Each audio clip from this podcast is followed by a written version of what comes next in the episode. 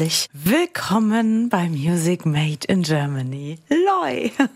Dankeschön, hi. Hallo. Schön, dass wir uns auch mal kennenlernen. Es freut mich ganz Hi.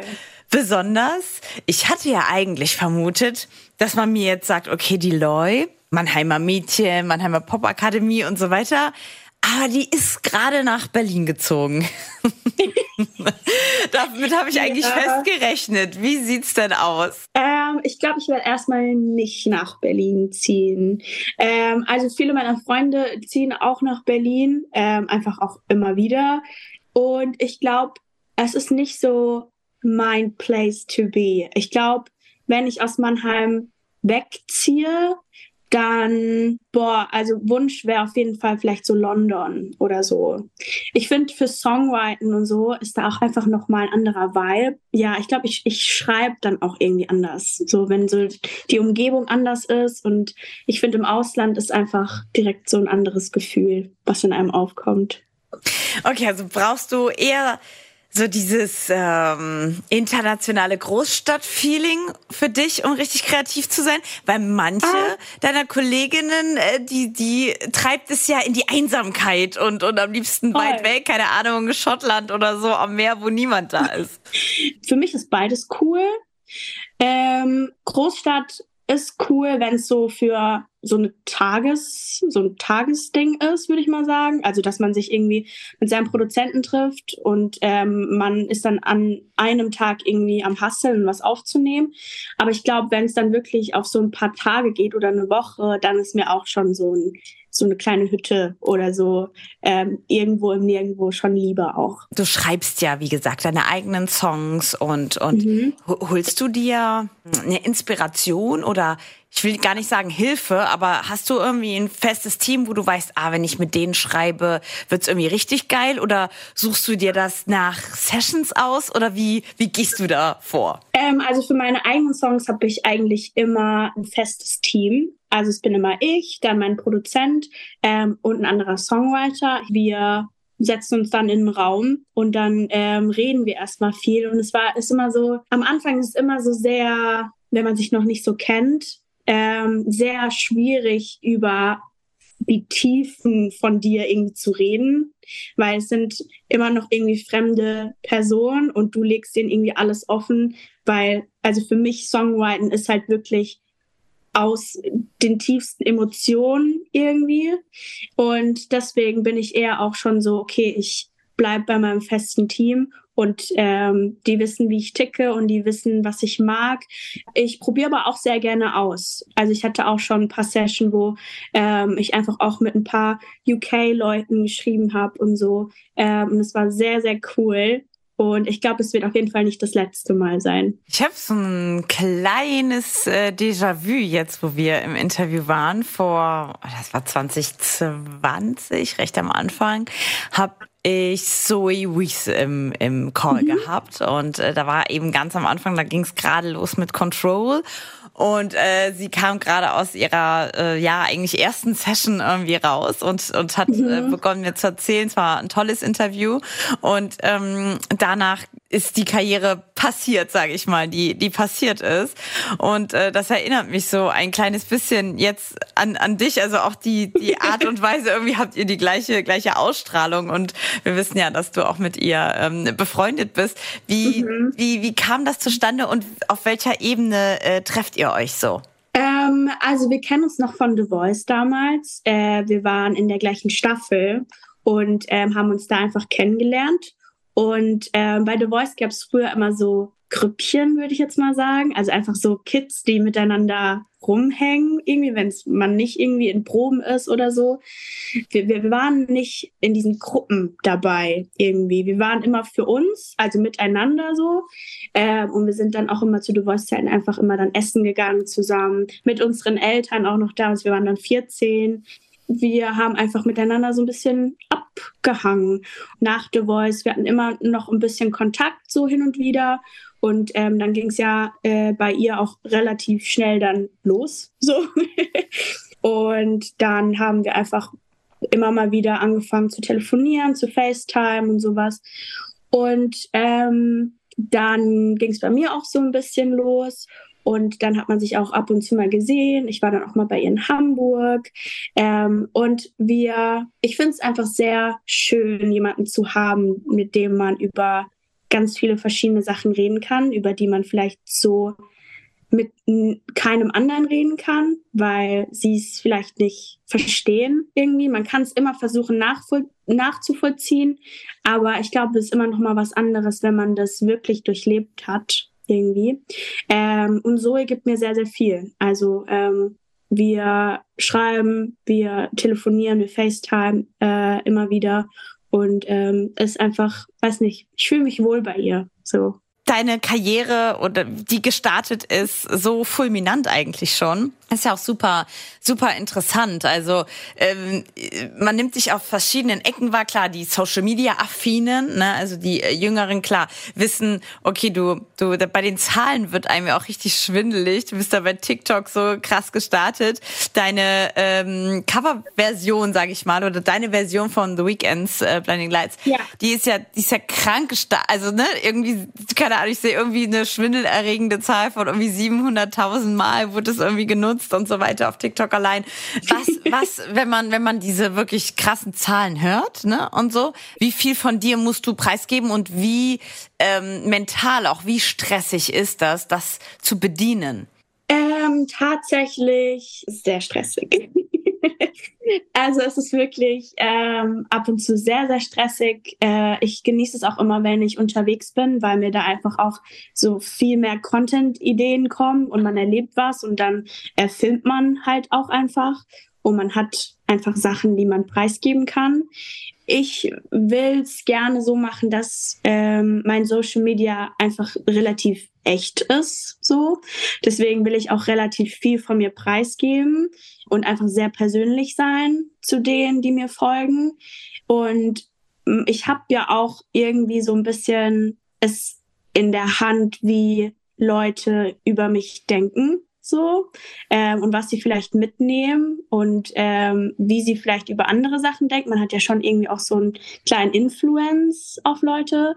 Deswegen, ich glaube, Social Media ist schon stressig. Ich glaube auch, dass es so ein bisschen mit hergeht, dass es auch einfach ein bisschen Druck ist, der immer da ist. Aber Social Media hat auch total schöne Seiten äh, und total tolle Seiten.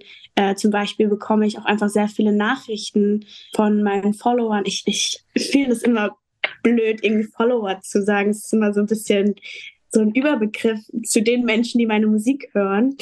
Und ich bekomme Nachrichten von denen und die sind so persönlich und wirklich so, zum Beispiel schreibt, äh, haben schon viele geschrieben, so ja, äh, ich habe Panikattacken regelmäßig und deine Musik hilft mir so sehr dabei, irgendwie damit klarzukommen. Oder ich bin in einer schwierigen Situation gerade und ich höre deine Musik und mir geht's besser und ich verarbeite Sachen. Und ähm, das war schon immer mein Ziel irgendwie. Deswegen gibt es mir einfach so viel und ähm, deswegen nehme ich auch Stress und vielleicht etwas Druck auch irgendwie in Kauf, äh, wenn ich Menschen durch meine Musik einfach helfen kann. So generell bin ich so, nichts ist unmöglich. Also es kann alles passieren und gerade irgendwie in meinem Job ist es wirklich so, morgen kann irgendjemand anrufen und sagen, yo, komm in die U S A oder so. ähm, also es kann immer jederzeit alles passieren und deswegen bin ich wirklich so, ey, sag niemals nie. Ähm, Und ich hoffe, irgendwann mal wirklich auch in verschiedenen Ländern zu touren und äh, spielen zu können. Hast du das immer so in dir gehabt? Auch dieses, ähm, ich sag mal, dieses Freie? Hast du auch ähm, kämpfen müssen oder gegen Widrigkeiten ankämpfen müssen, wie zum Beispiel deine Freundin Zoe Wees? Oder hast du eine unbeschwerte, glückliche Schulzeit gehabt? ähm, ich würde schon sagen, ich hatte äh, eine schöne Schulzeit. Ähm, aber natürlich hatte man auch teils irgendwie zu kämpfen. Äh, ich meine, ich habe auch ein Muttermal im Gesicht. Das ist jetzt nicht so üblich irgendwie. Und natürlich gibt's immer viel äh, Getuschel, wenn ich irgendwie aus dem Haus gehe. Oder auch schon früher in der Schule gab's dann manchmal so einfach so Kommentare oder sowas. Oder man ist spazieren und dann wird man einfach angestarrt oder so. Ähm, sowas hatte ich. Und ich habe aber gelernt, damit einfach klarzukommen. Ich, ich wusste, mit mir ist nichts falsch. So, ich sehe halt einfach ein bisschen anders aus vielleicht, äh, als es manche Menschen gewohnt sind. Und ähm, that's it. Ich finde generell einfach diese Ansicht, jemand aufgrund seines Äußeren irgendwie zu reduzieren, ist so schwachsinnig. Hattest du jemals den Gedanken, ah, ich hätte es gern weg? Tatsächlich hatte ich noch nie den Gedanken. Also ähm, ich glaube, das liegt auch einfach viel an meiner Mama. Äh, meine Mama hat ganz früher einfach immer gesagt, ey, so, das macht dich aus, und hat mir da einfach so Zuspruch gegeben. Und dafür bin ich ihr sehr, sehr dankbar. Und ähm, das hat sich bis jetzt nicht geändert. Also ich stehe da einfach drüber, und wenn Leute tuscheln, äh, dann soll es so sein irgendwie, ja. Ich, ich, ich habe auch ein Muttermal. Da, hier unter ah. meinem Arm, kann man jetzt nicht sehen, weil das T-Shirt da zu eng ist. Unter meinem Arm, ich habe auch so, ich habe auch so ein Muttermal. Und ähm, da weiß ich noch, war, da hatte ich einen Freund gehabt. Und der hat so ganz selbstverständlich zu mir gesagt, ah, das musst du dir wegmachen lassen. Da habe ich richtig in mir gemerkt, das hat was ausgelöst. Und ich habe gedacht, mhm. nee, auf, also auf gar keinen Fall. Da habe ich das richtig mit, weißt du, da waren so die Unsicherheiten voll weg, als mir das Gegenteil ja. entgegenkam. Und ich dachte so, äh, nee, voll falsch rum. Ich muss gar nicht wegmachen lassen. Ich, ich mag meinen Fleck, ne? Ich will den voll. gar nicht hergeben. Da voll. wird voll was fehlen. Nee, voll, total. Ist ja auch irgendwie ein Teil von dir, so. Meine liebe Loi, wie geht es denn jetzt weiter? Wie sind deine Pläne? Erstmal gut zu wissen hier für unsere gesamte südwestliche Region. Du bleibst erstmal hier. Das ist sehr, sehr schön zu hören. Auch wenn du bald, sehr bald ein ganz internationaler Star sein wirst, freuen wir uns, dass du schön zu Hause bleibst und nur ab und zu mal ausfliegst. Aber äh, erzähl mir mal die Pläne. Was ist jetzt los? Äh, neue Single? Was hast du geplant? Wo jettest du hin? Ich, ich freue mich wirklich sehr, ähm, dass dieser Song rauskommt, weil er wirklich auch einfach so ein happy Song ist und so ein positiver Song. Ähm, News geht wirklich so um Positivität und um Liebe und einfach die Liebe, also für mich persönlich einfach auch die Liebe zum Leben irgendwie. Ich liebe es gerade sehr, was ich mache und was ich erleben darf. Und diesen Sommer wird auf jeden Fall, beziehungsweise dieses Jahr wird auf jeden Fall sehr voll sein. Also wenn ich jetzt schon meinen Kalender angucke, bin ich so, hui, das ist äh, einiges. Aber äh, ich spiele sehr viele Festivals und sehr viele Shows, und ähm, das ist das, was ich machen möchte. So. Und deswegen freue ich mich da einfach unglaublich drauf. Und ähm, natürlich dann Ende des Jahres meine eigene Tour im Oktober. Und das ist wirklich so die Kirsche auf der Sahnetorte. Ich liebe das und ich träume jetzt schon davon, ähm, irgendwie auf dieser Bühne zu stehen und Menschen, die wegen mir da sind. Das ist so, äh, ja. Wie wird deine Show anfangen? Komm, gib uns mal einen kleinen Einblick. Also du bist ja auch bei uns in der Region, aber für die liebe Loi lohnt es sich auch, ein paar hundert Kilometer zu fahren oder zu fliegen oder zu laufen, zu trampen, egal. Alle Loi äh, kommen zu dir. Wenn du anfängst zu singen, auch die Unplugged, die man von dir so hört, ne, wer dich noch nicht live gesehen hat, ist schon heftig. Also es ist einfach krass international und man denkt so, okay, wow, Superstar. Weißt du, machst du ein paar Sekunden und denkst so, okay, ciao. Und deswegen möchte ich gerne so, gib uns mal ein Bild mit, wie deine, wie deine Show starten wird. Ähm, also generell ist meine Show einfach sehr emotional und sehr echt, würde ich sagen. Ich versuche gerade bei meiner Tour, ähm, ich bin wirklich schon seit letztem Jahr irgendwie am Schauen, wie ich die Tour ein bisschen special gestalten kann. Und ich habe echt ein paar coole Ideen, glaube ich, die so ein bisschen nicht nur auf so ein, okay, Leute kommen und schauen äh, und hören sich meine Musik an ähm, und gehen dann wieder, sondern dass sie so ein bisschen einfach was mitnehmen. Ähm, und ich glaube, die Tour wird auch einfach sehr intim werden, sehr persönlich werden. Ich glaube, ich werde einfach auch viel von mir erzählen, von Höhen, von Tiefen erzählen. Ähm, und die einfach mit meinen Songs begleiten. Ich glaube, dass da schon vielleicht ein paar Tränen fließen werden, aber es auch auf jeden Fall ein bisschen Getanze gibt. Wow, okay, also, also sowohl als auch. Ein Mix der Emotionen. ähm, gab's mal auf der Bühne einen Moment oder einen Song von dir, wo du gemerkt hast, oh, jetzt muss ich aufpassen, dass mir hier nicht die Tränchen kullern? Voll. Es gab zwei Momente. Ähm, einmal war es beim Festival, da war ich letztes Jahr, war äh, in Mannheim am Maimarktgelände ähm, und meine Mama war da und ich hatte ihren Song geschrieben und als ich sie dann gesehen habe und dann gingen alle Lichter hoch und alles war so und da musste ich schon echt ein bisschen kämpfen, meine Schwester hat geweint, die war auch da und dann äh, gab es noch einen Moment auf der Zoe Wees Support Tour.